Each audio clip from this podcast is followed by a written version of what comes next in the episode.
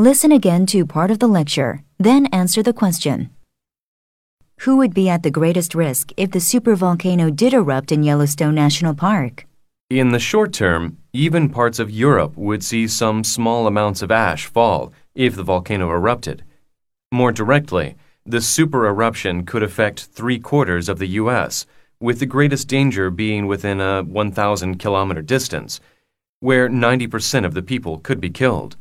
But that's not all. Large numbers of people would die across America from inhaled ash, which forms a hard mixture in human lungs. Number 3. What effect does the professor mean to accomplish when he says this? But that's not all.